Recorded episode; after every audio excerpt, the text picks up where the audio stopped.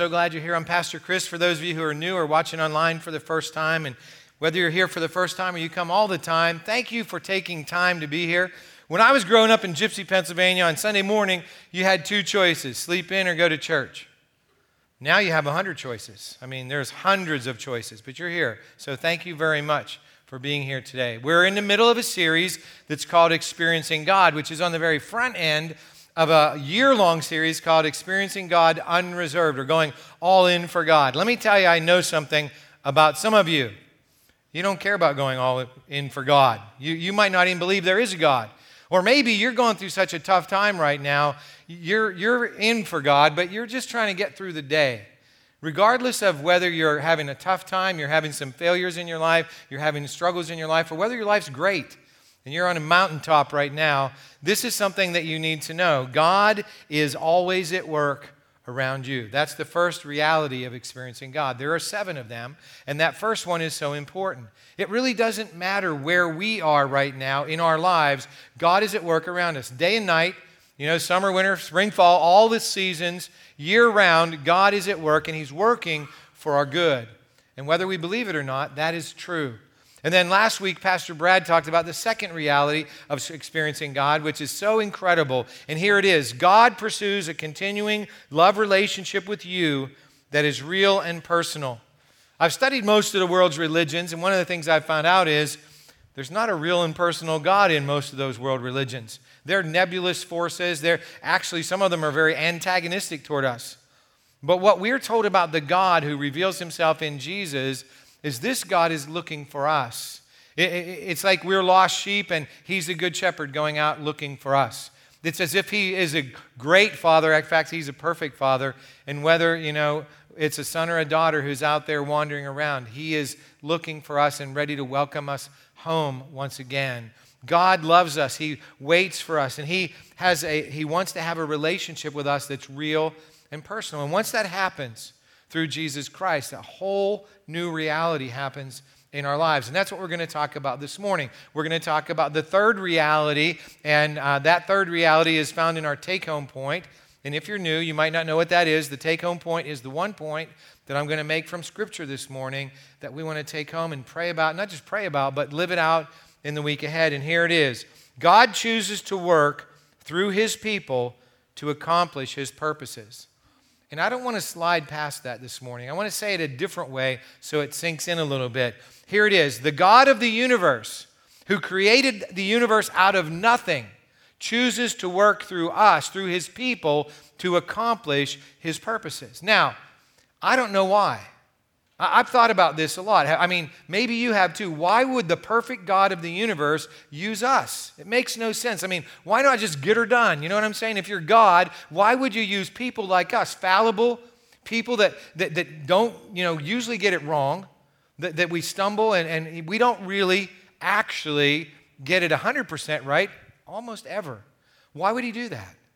Well, I think maybe we get a little glimpse of this if you've ever been a parent and you've had a baby the baby grows up a little bit, and there comes this point, and, it's between baby and toddler. And, and what happens is the baby's sitting there, and one day the baby stands up.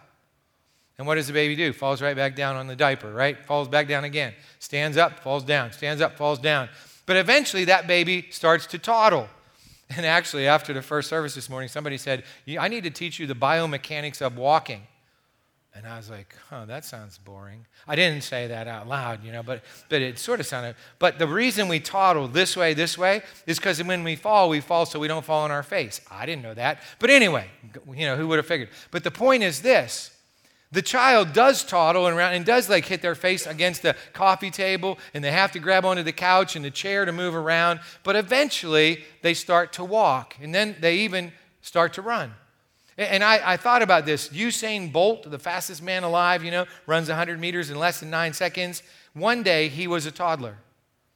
So we are sort of like that. God creates us, and we don't get it very well at first, but as we grow up, we, we move forward, and God loves us, and God cares about us, and He gives us the opportunity to do His work in the world.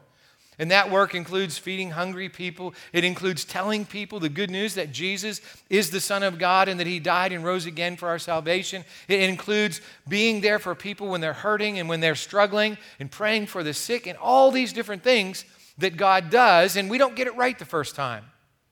And even when we know what we're doing, we still fall down sometimes. And yet, God chooses to work through His people after we come to know Him. In fact, God still comforts us, God encourages us. The Apostle Paul says that Jesus, right now at this very moment, is in heaven praying for us. How incredible is that? That the God of the universe uses us. And that's what we're going to talk about today. We're going to talk about where it starts and how it continues. And that's in 2 Corinthians chapter 5. Before we turn there, though, let's pray together. Almighty God, our Heavenly Father, we thank you so much for your goodness and love. We thank you so much that we have the opportunity right now to experience you, your presence by your Holy Spirit.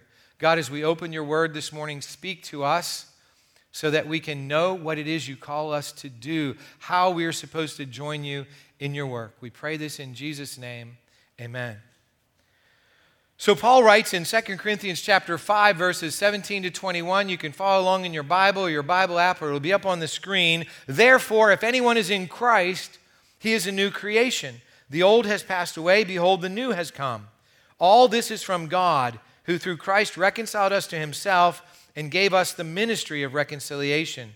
That is, in Christ, God was reconciling the world to himself, not counting their trespasses against them, and entrusting to us the message of reconciliation. Therefore, we are ambassadors for Christ, God making his appeal through us. We implore you on behalf of Christ be reconciled to God. For our sake, he made him to be sin who knew no sin, so that in him we might become the righteousness of God. Therefore, if anyone is in Christ, he or she is a new creation. That means if we're in Christ Jesus, if we have trusted him as Savior and Lord, we're new people. The very first truth we get from this scripture is to be Jesus' follower means to be made new. Jesus did not come to make us better. Jesus didn't come to rough the edges off a little bit, make us a little smoother than we were. Jesus came to start all over again with us, to create us new from the inside out. Now, I love these words from Paul because I've known from a very early age that I needed it. You see, back in the day, um, when I say back in the day, back in the 40s and 50s, before I was even born, I was born in the late 50s, whenever you came to church, what usually would happen is the preacher would stand up here and he would tell you that you were lower than dirt and that you deserved to burn in hell forever. And he would usually point his fingers at you while he was saying it. But then something happened in the 50s and 60s. And what happened is people changed. But I knew when the preacher was pointing his finger at me that he really needed to point his finger at me because there was something wrong with me. I had this, this explosive anger. Most of the time I was a, you know, a fun-loving little kid, but if you crossed me, it was bad news. And, and, so I knew that what the preachers were saying was true, but I grew up in the 60s and 70s primarily. And the world changed radically in the 60s and 70s, at least America changed radically in the 60s and 70s. What happened is psychologists and a lot of church leaders started to say, we don't need that hellfire and brimstone message anymore. What we need is to be self actualized. We need positive thinking. We need to have some self esteem here. And, and, the reality is, parents were told not to, you know, correct their kids and not to tell them that they were bad or wrong, and certainly never ever use the S word, sin, around them. And so, as with so many correctives, what happened, the pendulum was way over here and it swung way over to here. And so that has continued to snowball over the last number of decades until we live in this culture where you do you and I do me and anybody does whatever they want and it's all okay. But I, I realized I was not okay. Until, until we admit that we're not okay, we can't really ever become okay. I mean, there's a reason why it's called good news. It's because there's bad news. We are broken, we are sinful, and we actually do deserve to go to hell. And, and until we recognize our brokenness, the bad news, we can't fill in the good news. And as I said, I realized from an early age, I needed some help. And the reason I can say that is early age. How early? Five. Some of you heard this story before, some of you haven't, but at five years of age, one day I did something wrong again, and my mother sent me to bed without dinner. And so instead of going upstairs to my bedroom, I went upstairs to my dad's bedroom closet. I got his 16 gauge shotgun, put a shell in it, closed it, and I pointed it where I thought my mother was, and I pulled the trigger. I learned something very quickly that day. The first thing I learned was uh, you shouldn't always express your anger because there are consequences. I ran down the stairs and I ran down to the basement and I tried to get out of the house because I knew if my mother caught me, there were going to be some reckoning. So she caught me and she applied the, seat, uh, the Board of Education to the seat of learning. And, uh, and I realized, wow, I need some help. The preacher's right. I am going to go to hell because I'm so bad. And if you're sitting there thinking a five year old would never do something like that, you need to adjust your thinking because I did. And as I uh, thought about it, it took me a while, years actually, seven years later, I stood up in front of Gipsy Christian Church. That's the way they did it in those days. And I professed my faith in Jesus Christ as Lord and Savior because I knew that I needed something radically different. I needed to be different. And, and 2 Corinthians 5.17 made a lot of sense to me. I knew that I needed to be a new creature. And so that day I professed my faith in Jesus. You know, Jesus called it being born again. Paul calls it being created new. And I was created new, but then I had another problem. And here's the problem I didn't act like I was new. In fact, whenever my brother, you know, did something I didn't like, I, I still was the same. But what Paul said, if we read it this morning, he said, after this new creation, it says, the old has passed away, behold, the new has come. And I wondered, where's the new? Because I'm still angry, I'm still selfish, I still do the things that I don't want to do in my life. So if I'm really born again, if I'm really a new creation, then why doesn't it seem that way? Well, thankfully, the Apostle Paul told a church in a place called Galatia that here's why. There's just because we are new creations, and we are, doesn't mean it's over and finished. There's still more work to do. Here's what it says in Galatians 5 17 and 18. The sinful nature, that's the nature we're born with, wants to do evil, which is just the opposite of what the Spirit wants, and the Holy Spirit comes in when we're a new creation, when we're born again and the Spirit gives us desires that are opposite of what the sinful nature desires, these two forces are constantly fighting each other. So there's a battle going inside of me and a battle going inside of you if you're born again, if you're a new creation in Jesus Christ. And in that, in that battle, it says what's happening is we're not free to carry out our good intentions. But when you are directed by the Spirit, you are not under obligation to the law of Moses. So we are new creations. We are. And yet, the sinful nature is still struggling for control with the Holy Spirit in our lives. And here's the good news the good news is when we yield or submit to the Holy Spirit, we receive the power to overcome sin and to participate with God in His work. That's how it works. We get born again or created new, and then the Holy Spirit comes in and the battle starts. And when we submit or yield to the Holy Spirit, we get to participate in God's work in our lives. So, having lived that struggle to be the new creation that Jesus created me to be from the time I was 12 until now, which is 50 years, I realized something. It is a battle. And I also realized something else when the Holy Spirit's in charge. There's nothing better than that. There's no joy like the joy of letting the Holy Spirit work His will in my life. I want you to think about something. The Bible did not originally have chapters and verses. They were added hundreds of years later. But I just gave you two key verses, and they both are from 517. 2 Corinthians 5:17. Anyone's in Christ is a new creation. Galatians 5:17. There's a battle going on and we can win when the Holy Spirit comes. So when somebody asks you, where does it talk about what happens when Jesus becomes Lord in our life? 2 Corinthians 5:17. Why doesn't it seem like it's real sometimes? Galatians 5:17. There are only 27 books in the New Testament, so just remember 517. You'll eventually get to it as you, as you look it up. Okay, so what is the work that God calls us to do? If we're going to join God in His work, what is the work? And we could answer that question hundreds of different ways. Excuse me, but Paul gives us this answer. He says, All this is from God, who through Christ reconciled us to himself and gave us the ministry of reconciliation. That is, in Christ, God was reconciling the world to himself, not counting their trespasses against them, and entrusting to us the message of reconciliation. So, the basic work that God gives us to do is the ministry of reconciliation. What is reconciliation? It's the act of reconciling or bringing back together two parties who disagree, who differ, or who are enemies. The book of Colossians that Paul also wrote tells us that we were all once enemies of God. There was this division because of our turning away from God. And so, reconciling first is a reconciliation between God and us, and then there's a reconciliation between us and us, each other. It happens through the power of God working in us. Even when we come to worship and we sing praises to God, what are we doing? We're admitting that we have been reconciled, that we love God now because we are back together in relationship with Him. That relationship that's real and personal is ours, but it comes only through the work of Jesus. It's not our effort. We don't get born again or we don't get created anew because of what we do, but because of Jesus living a perfect life, the only perfect human life that was ever lived and then dying on the cross of Calvary, shedding his innocent blood to pay the penalty we owed, which was the death penalty, so we can have a new life and so that we can join God in his work. We are made new creations. We, we can't do anything that will be of value for his kingdom until we receive that new relationship. In fact, we could say it this way another way to say the good news the good news is Jesus died he rose again, he returned to heaven, and sent the Holy Spirit so we can be new creations through him. Could I have an amen?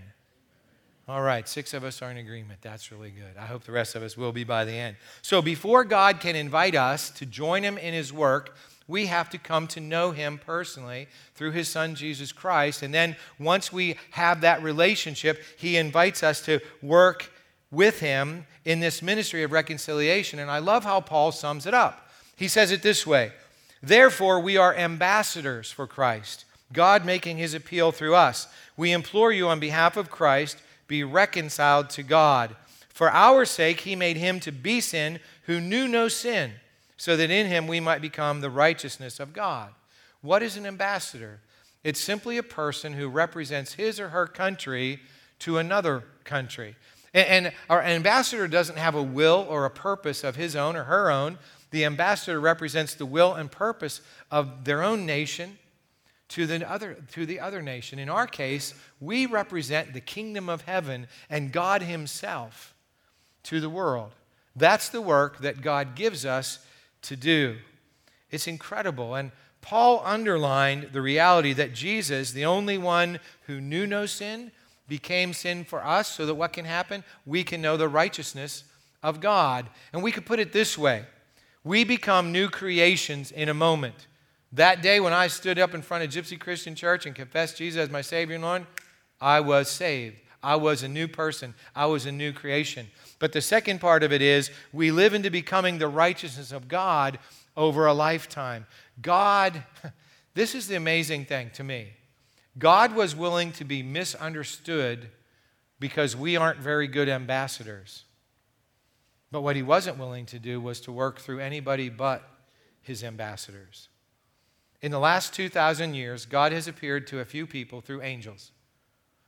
He has appeared to a few people, relatively speaking, through dreams. But how most people find out about Jesus is because somebody who knows Jesus as Savior and Lord, who is a new creation, however imperfectly, shares Jesus in word and action with somebody else, is an ambassador for Jesus Christ. That's what God's work is in the world. So, what does that work look like practically? Well, it could look like preaching and teaching and singing praise to God, but that's not how it usually looks. It usually looks like somebody sitting down and talking with somebody who's struggling. It, looks like somebody in the in our family, you know, we're sharing Jesus and his good news with them. It, it, it, looks like feeding hungry people around the world in Jesus' name. It looks like celebrating and having fun together. It can look like bringing your children up in the ways of the Lord. All of those are ways that we become ambassadors for Jesus Christ. If you're a student, and I know I see a lot of students in here today, you know, how do you get to be an ambassador for Jesus at school? It's really simple, not easy, but it's simple by studying diligently, by saying thank you to a teacher or to a security guard or a cafeteria worker, by welcoming one of those students that nobody else wants to welcome to the cafeteria table to your cafeteria table. It's by having a positive attitude when everybody else is grumbling. All of those are ways that we are ambassadors, effective ambassadors for Jesus Christ in our world. So you don't have to move to Cambodia or Africa to be an ambassador for Jesus, although that could possibly happen too.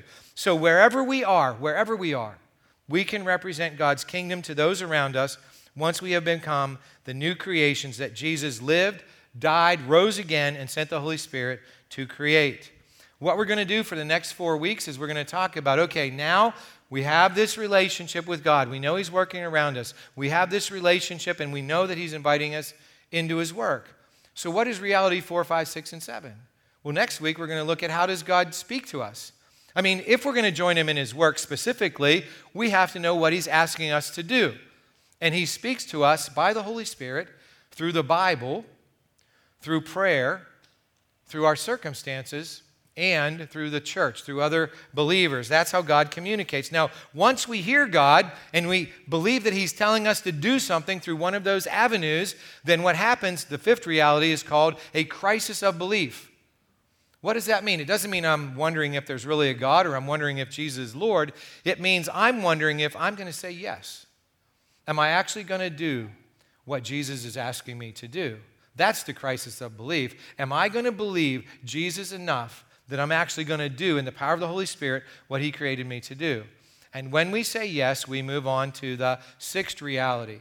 The sixth reality of experiencing God is we have to make a radical adjustment to align our will with the will of God. I want you to think about human ambassadors for a moment. Let's say we're all preparing, we're in ambassador school, we're going to be an ambassador to Spain, an ambassador to Zimbabwe, an ambassador to England. I'm going to England because they speak English there. Okay, so we're getting ready in ambassador school. What are we going to have to do? First thing we're going to have to do, if the nation speaks another language, we're going to have to learn the language. If the nation has other cultural kind of things, which they always do, we're going to have to learn the culture of that nation. We're going to have to learn all these things, and then we're going to have to also know what is the will of the country we represent. What is the will of God? And so we have to make radical adjustments in our lives, which could include learning a new language, moving to a different place, learning some different cultural things, swimming upstream against the culture in which we're living. All of those things might have to happen. That's the sixth reality. And then the final reality is this we decide we're going to make those adjustments, and in the power of the Holy Spirit, we live into it. And so the seventh reality is we actually experience ourselves working with God as we obey Him and live out that ambassadorship that He has given us. A couple weeks ago, I was talking to a, two pastors and one of them said something really powerful. He said, The reason so many people today don't have a sense of meaning or purpose is because they have forgotten their why. They don't know why they're here, they don't know the purpose or the meaning of life. And if I don't know my why, I would stand up here. If I, if I didn't know why I was here, I'd probably tell you jokes, I, I'd tell you my opinions, but I do know why I'm here.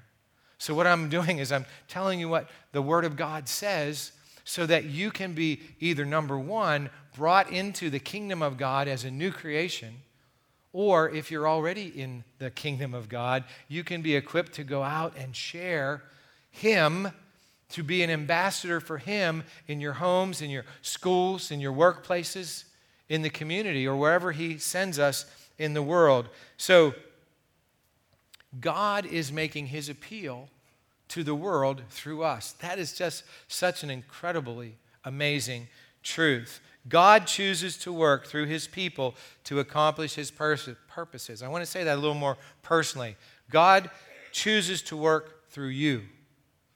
Through you, through you, you, you, and, and you. Remember, I did that the first week because Henry Blackaby uses the second person pronoun, you. He wants to work through you to accomplish His purposes. And all we have to do, if we want that to happen in our lives, there's only two things we have to do. Number one is we have to let Jesus create us new, so we become new people.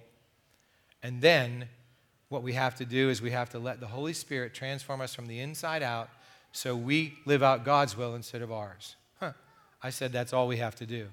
That's why we're spending a whole year or investing a whole year talking about living in God and experiencing God unreserved because it doesn't happen overnight. You know, a toddler doesn't move from being a toddler to being a runner overnight. The toddler walks and toddles and falls and bumps their head and all those kind of things for a while. And then they start to walk normally. And then after they start to walk normally, they can start to maybe, you know, what we would call jog. And eventually they can run. But it's a process of time. And in the same way, our becoming ambassadors for Jesus, it's a process. It's a God ordained process that lets us accomplish his purposes in the world. So if you're on board and you're in that process, here's the next step. And the reason we have a next step is because if we don't apply what we hear, we'll forget what we hear. But when we apply it, it starts to become part of us. And so here's the next step for this week I will be available for God to do whatever He wants to do through me this week. Now, I want you to look at that word, whatever. You know, the word whatever means two extremely different things. If you say, Will you do this for me? And I go, Whatever. What does that mean? It means no, I'm, I do not care. I'm, whatever, I'm not going to do it. But if, if, if I say to you, Are you willing to do whatever, anything that God asks you to do, be available for Him this week? See, that's radically different. And here's the question Are you and I ready to do whatever it is that God has for us this week to be His ambassador? To share Him at school, at work, at home, wherever we are. Because if we are, I can tell you this, we're in for an incredible week. We're in for an incredible week. And it doesn't matter if the whatever means just going to our neighbor's house and sharing the love of Jesus in a practical way, or this week, I guess we get to welcome people into our homes that will be wearing strange costumes and stuff. And we do that in a smile with a smile on our face. That's a way we can do the whatever. Or maybe you hear God say to you this week, I want you to move to Africa. You know, probably most of you are going, I hope that's the person next to me, not me. But, you know, it's possible that He could ask us. Those are the extremes, right? Welcoming a little kid into your house and giving him a treat, or go move to Africa.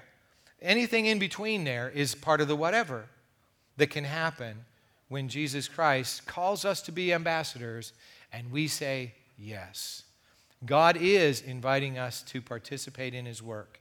And the only question for us is whether we're going to say yes and do it effectively in the power of the Holy Spirit or not. Let's pray. Heavenly Father, I thank you so much for your goodness and love. I thank you so much that you trust us. It's, it's incredible to me that you do. God, I thank you that even though we, we toddle and fall uh, in every kind of work that you call us to do at first, you still love us and you still work with us and you comfort and encourage us.